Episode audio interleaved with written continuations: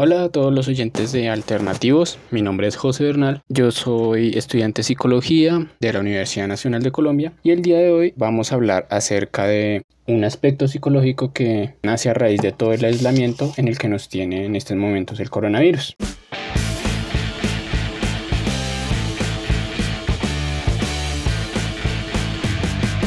Esto es Alternativos.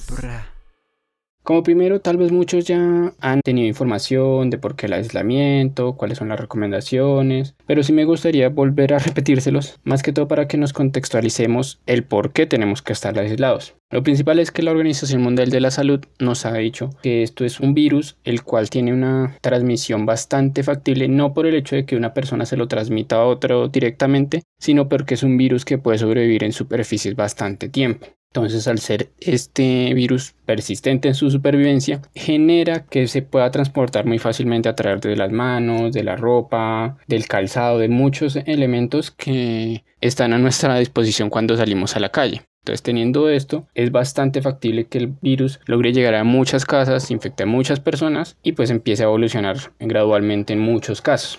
Es entendible que ningún ser humano en este momento, o la mayoría podríamos decir, estamos acostumbrados a estar en un encierro, a estar en nuestras casas por más de 24, 36, 2 semanas, un mes, 3 meses. Se vuelve bastante agotador y esto lo hemos reflejado no solo en nuestra parte física, sino en especial también en nuestra parte mental y en nuestra parte psicológica.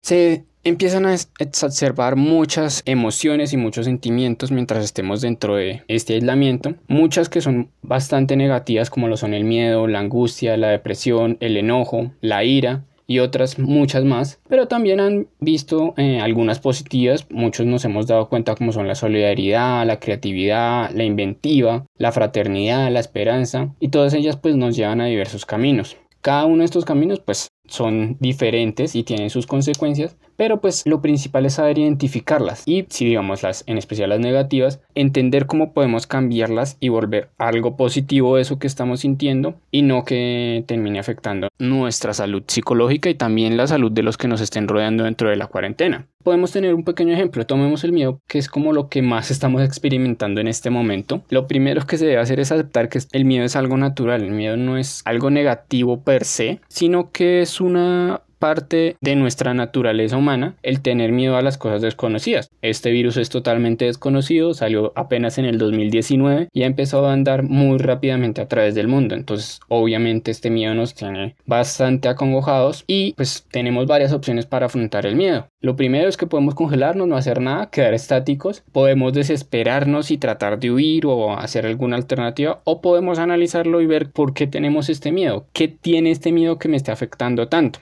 Me voy a ir por ese lado, que es como el que más se recomienda y que más los psicólogos estamos recomendando en este momento. Primero, el miedo va a nacer por algo muy simple y es la información que se tiene, sea mucha o sea poca. En los casos de ser pocas, por desconocimiento, obviamente te tienes que empezar a acostumbrar a buscar información confiable del Ministerio de Salud, del Instituto Nacional de Salud, bastantes fuentes que sean confiables y que sean de fiabilidad. No te fíes de las cadenas de WhatsApp, de lo que te mandó la tía, la prima, lo que mandó la vecina, lo que dijeron los vecinos o cosas así, porque no es confiable y no se tienen sus fuentes. Lo segundo, si ya tienes mucha información, es entonces empezar a regular esta información. ¿Cuánto tiempo yo estoy tomando información acerca del virus, acerca de cuántas personas infectadas, cuánto pasa? Veo las 3 emisiones del noticiero y aparte veo los titulares y aparte busco en internet y aparte me pongo a ver Twitter, Facebook, Instagram, Snapchat, lo que sea, como para alimentarme de información. Entonces ten en cuenta esto. Si sientes que estás teniendo mucha información, tu cerebro va a estar sobrecargado de tanta información que no va a tener espacio para nada más y va a empezar a subir tus niveles de estrés, y esto va a hacer que naturalmente tu cuerpo empiece a paralizarse. El estrés es algo natural también del cuerpo, pero bueno, eso lo podemos hablar en otro episodio. Por ahora trata de empezar a manejar estos tiempos, trata de tener tiempos específicos para conocer acerca del virus, date 1 hora al día, 2 horas máximo, pero no estés hostigado acerca de la información. También, si quieres, date unos 15 minutos del noticiero como para tener información general de qué es lo que está pasando, cómo va la situación alrededor del mundo, en Colombia, en tu país donde nos estés escuchando, y ya, trata de que la información empiece a ser más graneadita, más digestible para ti que otra cosa. Listo.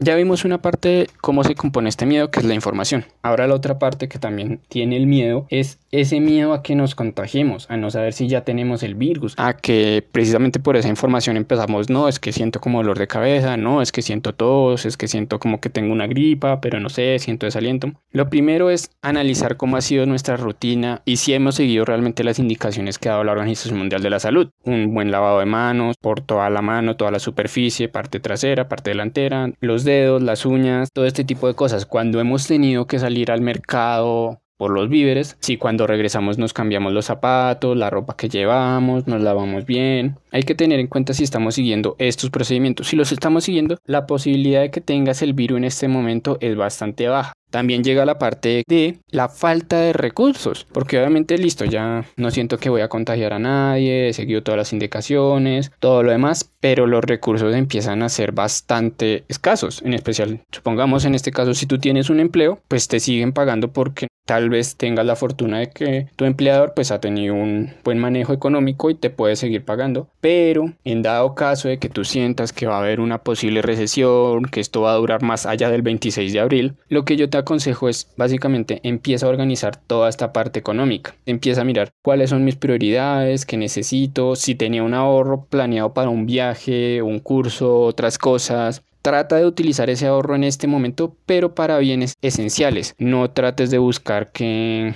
no, que vi tal cosa de promoción, entonces me la voy a comprar ahorita, no. Trata de que el dinero sea específicamente para lo esencial, comida, arriendo si debes de pagar un arriendo, los servicios, busca que sean para cosas necesarias. Si puedes negociar alguna deuda que tengas con un banco, muchos están haciendo eso, entonces como que puedes empezar a mirar ese sentir de la necesidad económica, empezar a bajarlo y a manejarlo un poco mejor. Esto también te va a servir para, pasada la cuarentena, pasado el aislamiento, tengas también una rutina de ahorro que te pueda servir para más adelante. Si supongamos tú vas a seguir recibiendo tu dinero porque eres pensionado o tienes alguna facilidad de seguir recibiendo dinero porque tu trabajo es por teletrabajo, trata también de guardar dinero, no trates de empezar a gastarlo todo desesperadamente. Abastecimiento va a haber, las líneas de abastecimiento todavía siguen, entonces no tienes por qué tener ese pavor o ese miedo a que no va a haber nada, entonces lo tengo que comprar todo en demasía, no, trata de comprar lo necesario para la semana, para los 15 días, también esto te ayuda a tener esa actitud de no comprar de a poquitos, sino comprar más o menos lo que te va a gastar en una semana, también empiezas a manejar tus gastos de una mejor manera.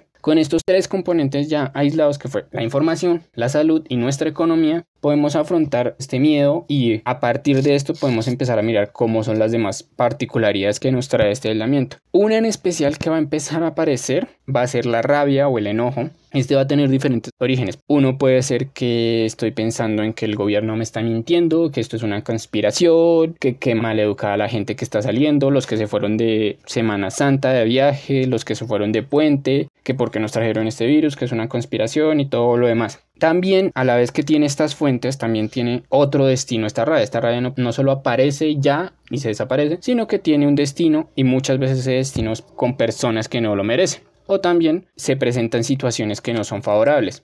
Esto se puede dar en especial si estás dentro de tu hogar con otras personas. Y supongamos hay diferentes altercados, pues por horarios, por quién hizo tal cosa, quién no hizo tal cosa. Lo primero es llegar a un diálogo con ellos. Va a ser un tiempo que van a estar todos juntos. Entonces lo ideal es empezar a tener todos una misma dinámica o unos mismos acuerdos para poder llevar esta cuarentena a un buen fin. ¿Qué me refiero con un buen fin y con unos acuerdos? Es básicamente, bueno, ¿quién puede hacer estas tareas? Yo hago esta tarea hoy, esta tarea tal mañana. Por ejemplo, yo lavo la losa del desayuno hoy y lavo la del almuerzo, pero mañana solamente quiero lavar la de la cena. Tú haces el desayuno mañana, cosas así. Lo otro también, si empiezas a sentir mucha rabia, mucho estrés, mucho fastidio, trata de buscar un espacio dentro de tu hogar o donde puedas para tratar de relajarte, de respirar profundo, tomar un momento para estar contigo mismo, por decirlo de alguna manera, y empezar a dejar que esta rabia se vaya disminuyendo poco a poco. Obviamente no va a desaparecer, pero vas a poder ver cuál fue el origen de esa rabia. Supongamos, no fue porque tal persona se levantó tarde, entonces me puse curioso porque hay muchas cosas que hacer y me tocó hacerlas todas a mí, pero yo también tengo que hacer el trabajo, o tengo la tarea de la universidad, o tengo que presentarme en una entrevista virtual, entonces estoy muy estresado, o me van a quitar el trabajo. Entonces empieza a enfocar esto en por qué está sucediendo. La otra parte también, ten en cuenta que esta rabia va a afectar a tu familia no solamente en este momento, sino a un largo plazo. Entonces, ¿es eso lo que quieres? ¿Que a largo plazo se sigan desmejorando tus relaciones familiares o quieres que mejoren? Puedes tomar este tiempo de aislamiento precisamente para mejorar esas relaciones, conocer más a tu familia. ¿Qué mejor tiempo que este aislamiento para poder tener más tiempo con estas familias, conocer cuáles son sus gustos, qué quieren, qué les apetece? Si quieren pueden ver películas, una serie, sentarse a hablar, inclusive si quieren se pueden poner a leer un libro entre todos, que uno sea el narrador y van rotándose el libro, muy estilo de lo que se hace en diciembre, que son las novenas. Así que sería un buen tiempo para que estés con tu familia y fortalezcas esos lazos que tienes con ellos.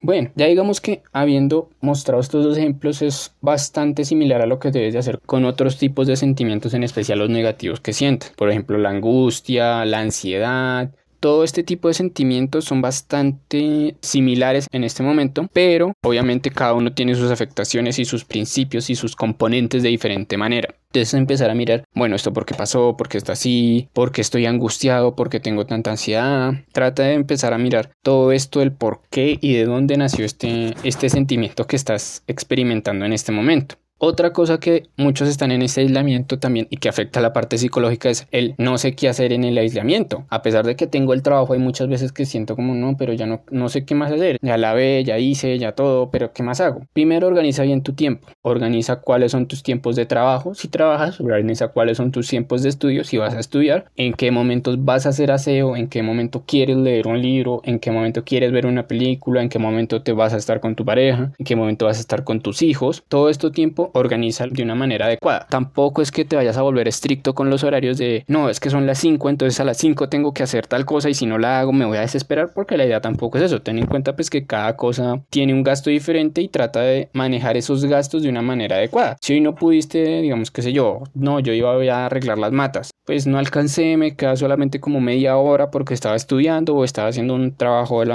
la empresa. Entonces dices, no, pues ubico este bloque que había colocado de arreglar las matas mañana temprano o a mediodía y lo vas manejando de una mejor manera. Todo esto para que sientas ese alivio a tu tiempo y que no estás como no sé qué hacer, no sé qué hacer. También pues lo otro, porque te vas a ayudar en tu familia y van a poder compartirse las labores del hogar. Y así es como más cómodo y más sano estar con otras personas dentro de tu espacio y puedes empezar a hacer diferentes cosas. También toma un tiempo de esta organización para llamar a tus amigos, llamar a tu familia que está lejos. Si puedes hacer una videollamada, pues mucho mejor. Si ellos tienen los medios o si tú tienes los medios para hacer la videollamada, llama a los que te vean, que vean que estás bien. Eso también ayuda a que se calme todo ese estrés, todo ese miedo, toda ansiedad. No van a estar cerca físicamente, pero emocionalmente van a estar mucho más cerca. Ya por último, si ya sientes que tu estado mental, que tu parte psicológica está demasiado afectada, lo primero es comunicarte con tu EPS. Por lo general, las EPS ya tienen sus sistemas de atención psicológica y muchas ya están haciendo sus atenciones psicológicas de manera virtual. Así que no tendrás que preocuparte ni tener el estrés de no, me tengo que salir a la calle entonces por una cita psicológica. No, simplemente llamas, te comunicas con ellos, dices requiero una cita psicológica con urgencia porque tengo mucha ansiedad, me siento muy estresado, cosas así. Y ellos te van a decir, listo, sí, tenemos la cita para tal día, puedes asistir, mira, por este link. Depende de cada EPS. Si ya tu EPS no lo tiene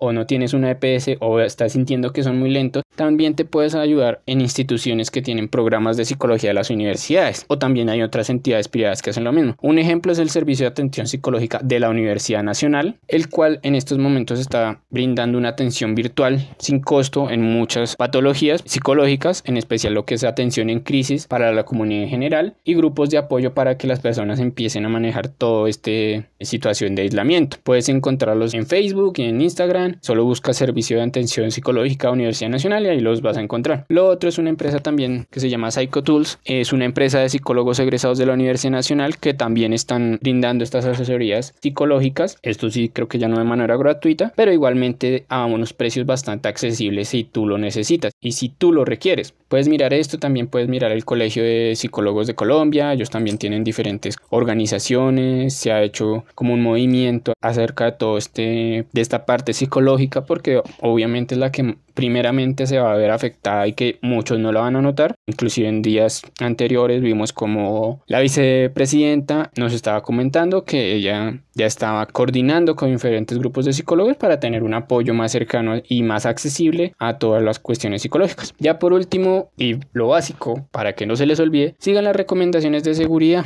No siendo más, agradezco el espacio que me brindó Alternativos para comunicarles todo esto, y lo principal es cuiden su salud mental, tengan tranquilidad, esto es algo que se va a poder superar. Hemos superado muchísimas cosas como humanos y creo que esto también lo vamos a superar. Sigan las recomendaciones que ya les dije, información poca, y gracias a Angelo y a Eduardo por esta oportunidad de darles a conocer lo que es la salud mental dentro de una cuarentena.